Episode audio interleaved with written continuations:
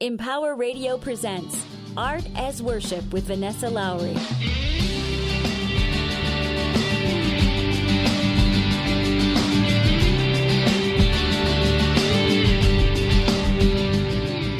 Welcome to Art as Worship. Each week we feature stories of artists and explore their process of creation. I'm your host, Vanessa Lowry, and I'm thankful that you're joining me.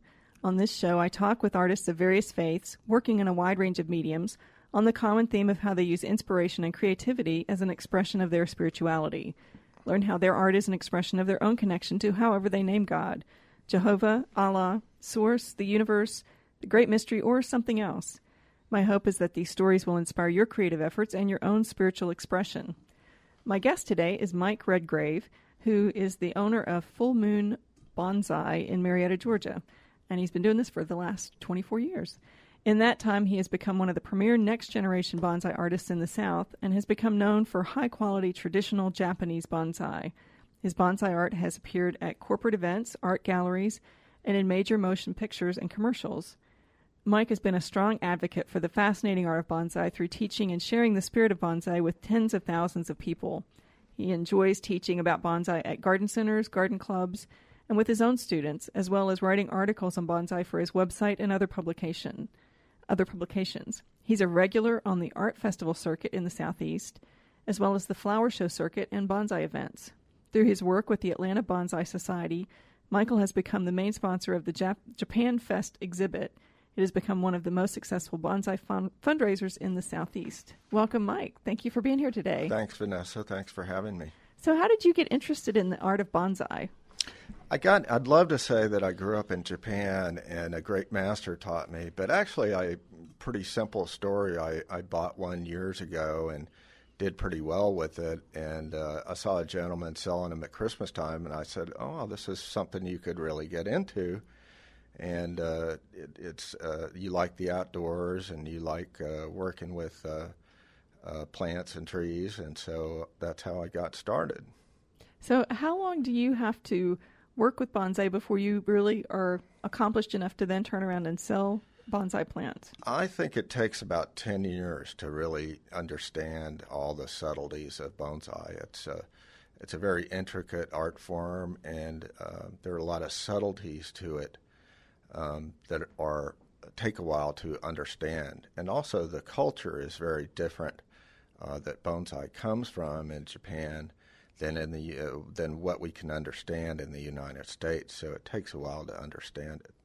So, in the 24 years that you've been doing bonsai, how have you seen a shift in the way people look at the art or are interested in the art? What what has changed in, in the U.S. in that regard? It's changed a lot, not just in the U.S. but internationally, and it's become a very international art form. For instance, in Italy right now, it's all the rage, and it's become very popular and different uh, places in Europe and South America.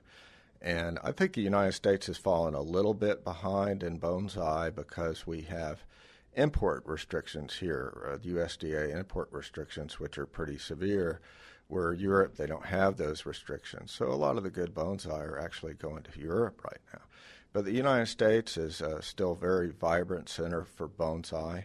And there are clubs all through the United States that support bonsai. And right here in Atlanta, we have the Atlanta Bonsai Society, which is uh, we're a member of and is a very strong supporter of the education of bonsai in the Atlanta area. So when when someone purchases a bonsai plant, it's it's a living thing. So there's obviously things they need to do to take care of it. It's not like purchasing a, a painting or purchasing a, a sculpture or a piece of pottery. So how do you how do you teach your customers what they need to do? Well, first I tell them it's a little bit like having a pet. And uh, so people say, well, I can't keep anything alive. I can't keep a plant alive. I say, well, do you have a dog or a cat? Have you killed them yet? No.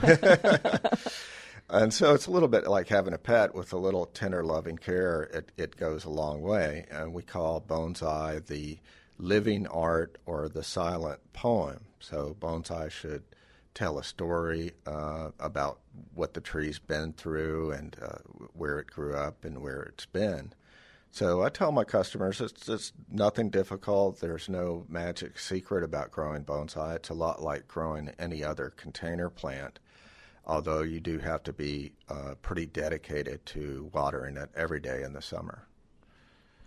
So do so. In addition to watering it, do is there other things that someone has to do to maintain their of their course, artwork? of course, there's uh, uh, trimming and uh, repotting and so forth.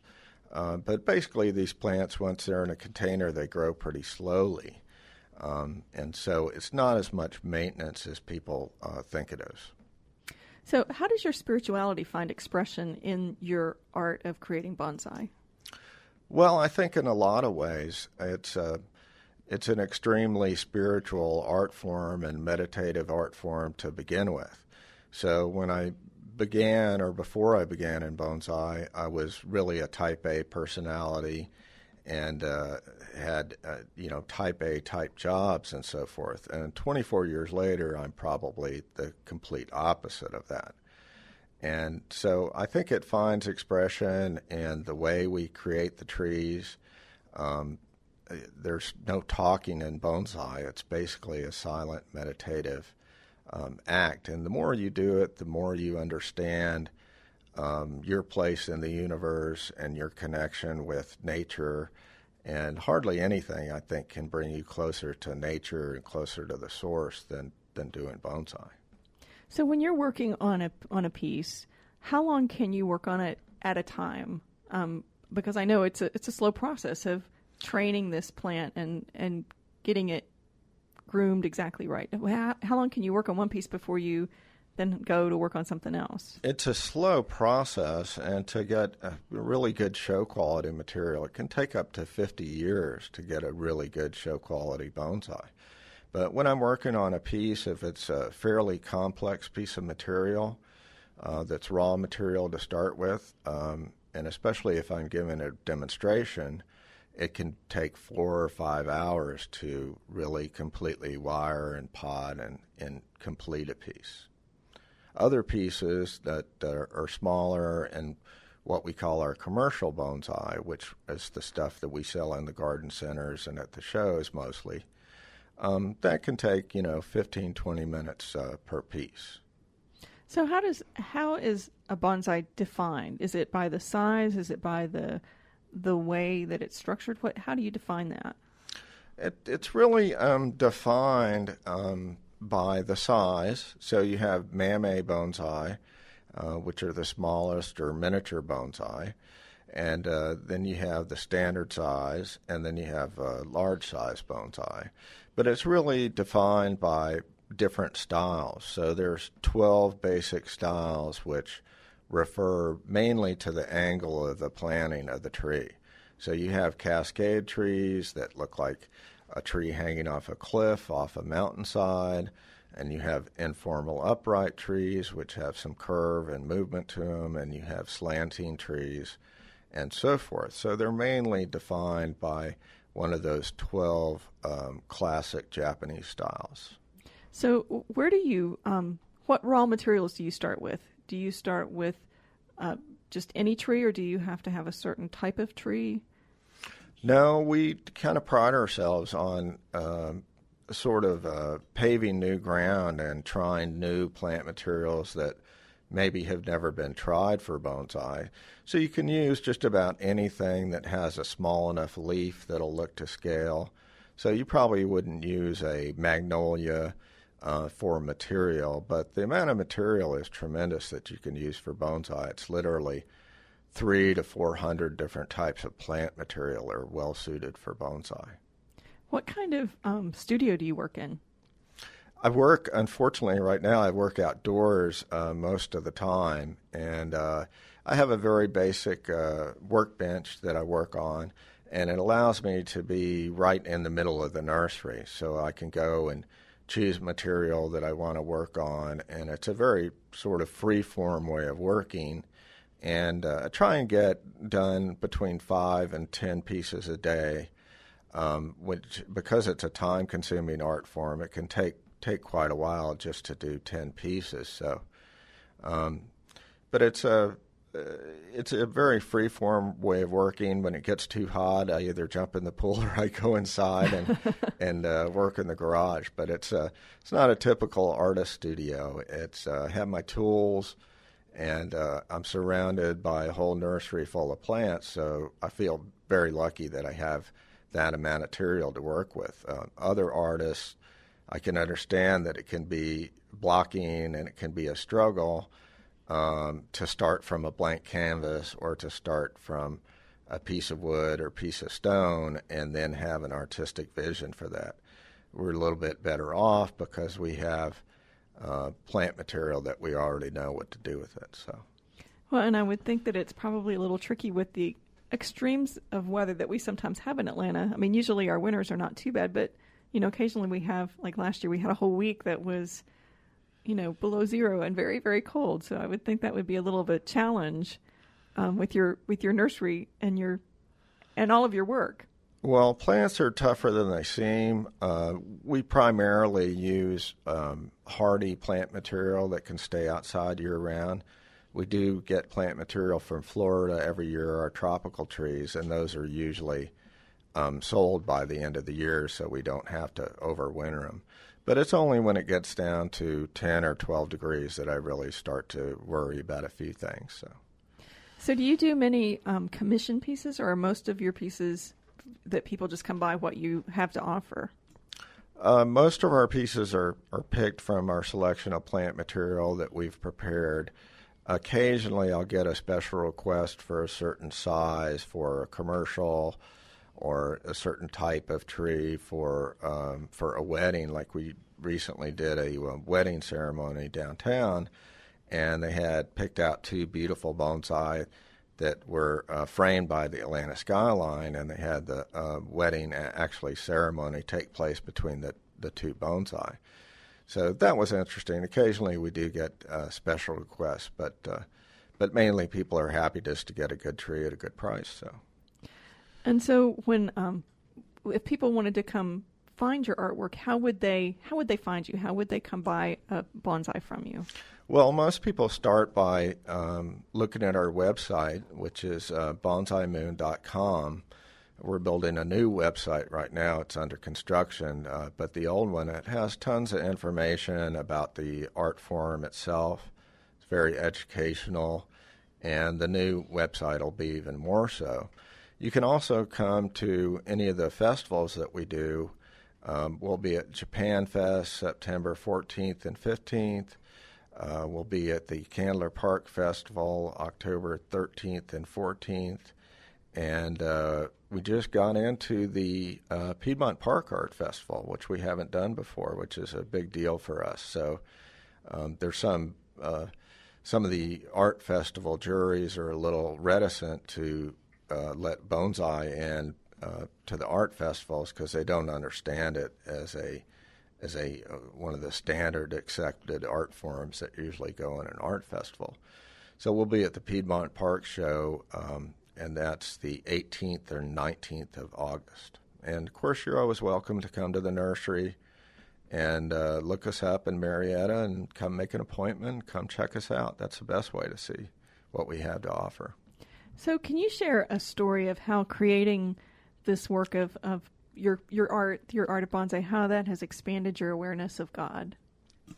I think it's expanded my awareness in a lot of ways. Um, uh, I've been a seeker all my life, um, sort of on the path, and have done uh, explored various religions and various forms of meditation. For instance, I do Siddha yoga and uh, Zen meditation, and I have, a, of course, a Catholic upbringing. And uh, I think it has expanded my awareness. Um, it, it's just the uh, the silence of of doing a meditative art form. I think will bring you closer to yourself, and uh, through an interaction with plant material, you gain, um, you know, a greater understanding yourself and thereby a greater understanding of God. Well, and you said that it took, you know, it took a while for you once you started on this road of learning bonsai and learning the art of bonsai um, to then making it a full time profession. How did you decide to to turn that into what you were doing full time? Well, I think anybody that turns their hobby into a profession should think long and hard about it because you can certainly ruin your hobby by trying to turn it into a business. And all of a sudden you have production quotas and it becomes uh, somewhat stressful to keep up with the business. So you run the risk of losing the enjoyment of the hobby by turning it into a business. So I thought about it, and uh, you know, of course, one day you wake up and you have 200 trees in your backyard, and you say, oh, "Well, I've got to start selling some of these," and it sort of gradually turns into a business. But uh, I made the decision that it's uh, something that I love to do, and uh, if people are willing to buy them and support it, uh, then I I think it's one of the the great businesses to get into, although you may starve the first five or ten years um, trying to do it. But once you get established, it's a it's a great business to be in because you get to work from home. You you don't have to fight Atlanta traffic and go through that commute. Um, you can, although you have to be very dedicated to working and set your uh, hours accordingly. Um, it's a very rewarding uh, lifestyle. Well, and I know any anybody that owns a business, there's a lot of things that go into your business that don't have anything to do with the main core of what you're what you're selling. So how how much um, are you able to actually do your art versus how much time do you have to spend doing all the other things to make your business work? Right. I'd love to say I get to do it all the time, but I don't. I, I tell people it's uh, it's not easy because I have five jobs in one. So I have to be the sales manager, I have to be the nursery manager, um, I have to be the artist, of course, and I have to be the webmaster, and I have to be the uh, the public speaker that goes out and uh, gives lessons and gives public demonstrations. So it's really like having four or five jobs in one. So if I only got to do bonsai um, all the time, it would be terrific. We'd be way ahead of the game. But of course, there's a lot that goes into running a business. So. And you do a lot of festivals. Do you enjoy that that time at the festivals? I love the festivals because it, it gives me a chance to interact with our customers and find out what they like and what they don't like and what they're interested in. And especially the children, I really love the children seeing their reaction to the trees when they come in because that's a a really pure reaction to the art. And uh, also have love talking to the other artists at the festivals and see how they view their work and our work and basically our, our place in the world as artists. So, at what point did you start thinking of yourself as an artist? I think it took a couple of years. I think, you know, when you start dabbling in any kind of art form, um, you struggle at first to find your source and to find your inspiration for what you want to do. But I think after five or six years, after especially after you start doing art festivals and uh, the greater art community starts to accept you as an artist, then you can start thinking of yourself as an artist. But I think it I think it takes a while to make that step. Um, there's a great book that any artist should read if they're listening called The Artist Way and uh, it's really more than a book. It's a 12 step program on how to overcome the obstacles of, of becoming an artist. I was just talking to a friend yesterday who we both are um, fans of The Artist Way, and I was saying to her it was such a game changer for me when I read that book because it made me look at myself as an artist completely differently than what I had looked at myself before. Yes, it's a it's a it's a great book, and it's uh, makes you do a couple of things that uh, will help you open yourself up to becoming an artist. And one is the journal that you just have to sit down and write whatever you think of, write 10 pages every day, which is a much bigger challenge than it sounds like. So, do you do that? I did it. I did it. I uh, did the whole program, and uh, I still uh, keep a journal, especially when I travel. Uh, I like to keep the journal, and I can go back and I can read about the places I've been. But time constraints don't allow me to do as much writing as I'd like to do. But I've been threatening to write a book for years, so hopefully one day I'll get around to it. Well, that would be awesome. So, how um, when, when you're getting ready to do your art, do you have any kind of a process where that you do to connect to that that inspiration and that divine flow or that creative zone, however you want to call it? Do you have something well after this many years, it's it's almost automatic uh, that you kind of learn how to get into that groove and start producing art. Um, but it wasn't, you know, always that way. Um, in the beginning, you have to sort of uh, force yourself into that mode um, but now it's almost automatic. And what I do is I get up, I have a cup of coffee, I water the whole nursery first, uh, which is sort of a meditative act in itself, and it gives you time to think and meditate about what you're going to do that day. And uh, I find that music helps a lot. Um, you know, I love my uh, iPod Nano, so I have a uh, about 10,000 songs on there now and all different kind of music and I think that really helps you get into uh, the groove of working and getting going. So I meditate in the morning uh, and then I meditate while I'm watering and then I am ready to create. And so do you are you able to have time every day that you can actually work on your art? Yeah, I would say um, I would say 5 days out of 7 I have time to work on the art. Sometimes it's a half day, sometimes it's it's all day. Um, but of course, I have customers to see. We have um, several garden centers that carry my work, so I have to see them, and we have the shows. And then it's a big job just um, gathering the material. So I travel the whole southeastern United States to visit nurseries and gather the type of material that I need to, to create the bonsai art. And so, do you have nurseries that kind of are on the lookout for you that can give you a heads up if they have something in particular that they think would be an effective material for you? Yeah, sometimes they they do call me, but mostly it's uh, searching, and uh, I've, I've got to say that the uh, the GPS makes that so much easier than the old days uh, when I was out nursery hunting in a new town and. Um, I hope Ma Bell's not listening, but I used to tear the pages out of the phone book and then call them up and ask for directions. Now I can just type nursery into the GPS and it'll tell me where all the nurseries are in the area. So it's made it a lot easier and a lot more fun to go search for material. So sometimes we're looking for material at uh, people sort of like me that have a bonsai nursery. And uh, some of them are wholesale and some of them are little mom and pop operations where I can get material that's a little far along, but mostly they're big wholesale nurseries, and uh, there's a limited amount of stuff there that we can use. So it takes a lot of takes a lot of searching to find good material. Well, and I know in the bio we mentioned that you do a lot of teaching, that you like to teach and you do a lot of teaching. How does that work into your into your your days and your weeks? Do you have a regular schedule of how you teach, or is it just more sporadic? Well, teaching is uh, the teaching is a lot of fun. It is time consuming, and it's not really something I make money on. Um, but I think teaching is important because you um, spread the word about bonsai among people that haven't been too exposed to it before. You may get a lifelong customer by giving them a bonsai lesson.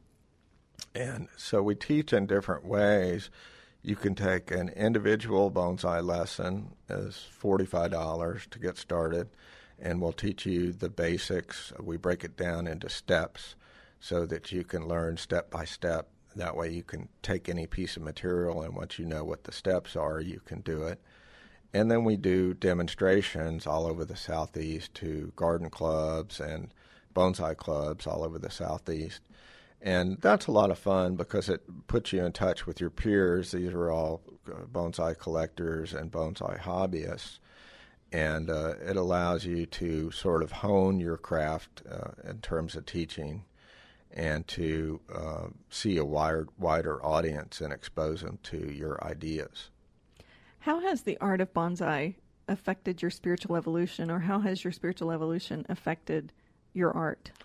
I think bonsai has affected my spiritual evolution a lot just by its uh, nature. It has a quiet um, spiritual nature of its own. For instance, in the Shinto religion, bonsai trees are still used in the ceremony.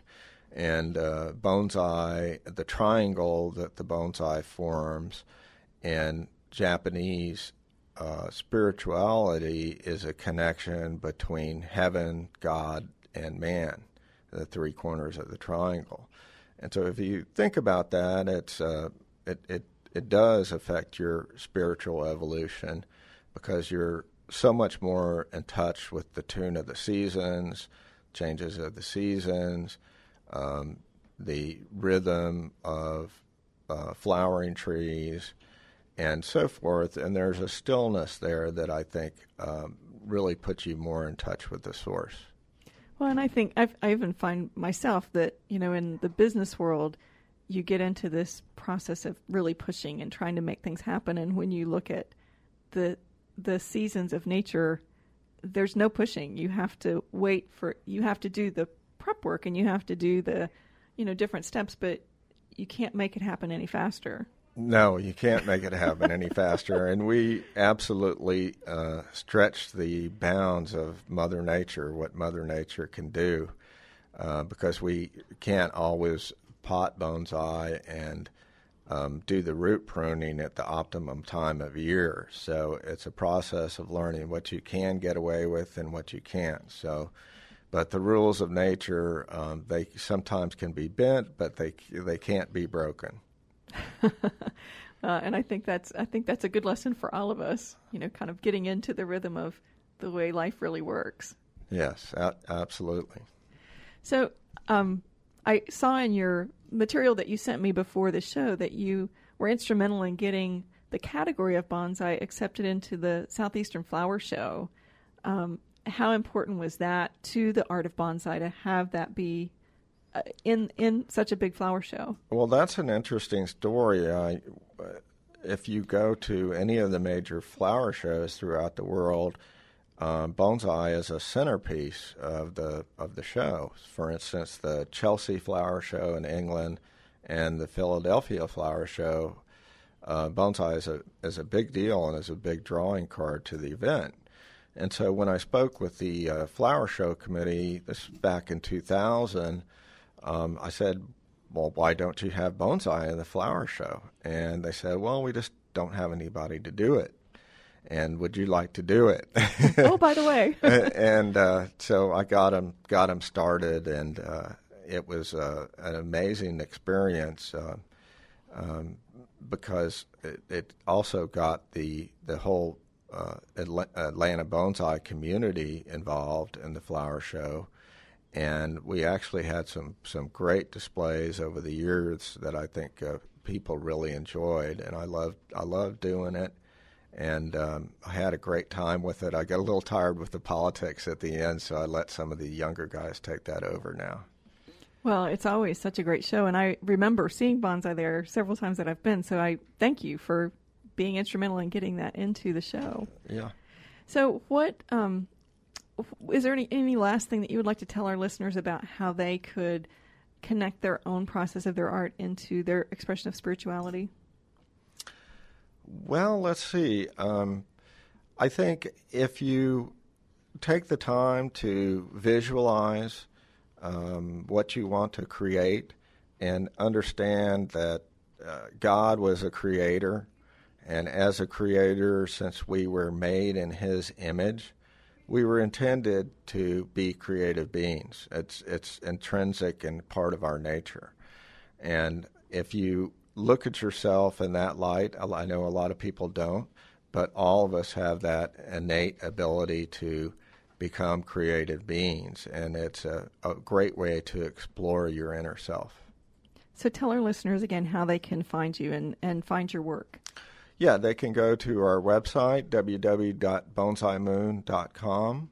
They can also come to Japan Fest and see us and the Candler Park Festival and the Piedmont Park Festival will be our first show, and that's August 18th and 19th. I think it's going to be great to be in that show because all Atlanta will be there. So all of those shows are Atlanta-based shows. So for folks that live other places in the country, come to Atlanta. Come, come to Atlanta. Come to the or shows. Come to our nursery. Our nursery, again, is Full Moon Bonsai Nursery in Marietta, Georgia. It's not far off of I 75, so if you're ever going up and down and you'd like to see some great bonsai, come on by. Mike, thank you so much. I appreciate you being part of our show today. Thanks, Vanessa. Thanks for having me. Sure. And thank you to our listeners. I welcome your suggestions or comments on this or any of our shows. You can find links to all of our shows on Empower Radio and on our website, artasworship.net. Please come share your stories of Art as Worship on our Facebook page, which is facebook.com forward slash artasworship, or suggest an artist that we should interview. Listen in next week as we talk with another artist about their creative process and how it connects with their spiritual journey. May you have an inspired and creative week. Namaste.